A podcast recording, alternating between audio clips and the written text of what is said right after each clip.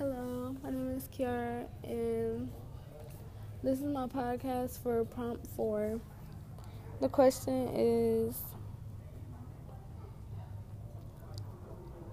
What is your opinion on the about the legality of the president's actions?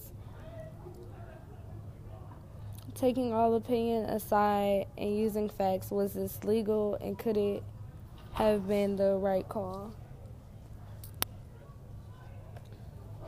Honestly, my personal opinion is I don't I don't think that it was legal. I don't think that it was necessary.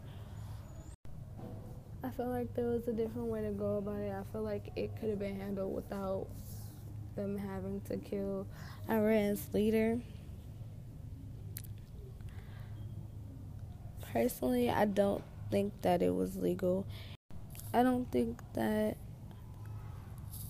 I don't think it was legal. I don't think having people go over to a different country to kill their leader, leader without any justification or no reasoning, I don't think that's legal.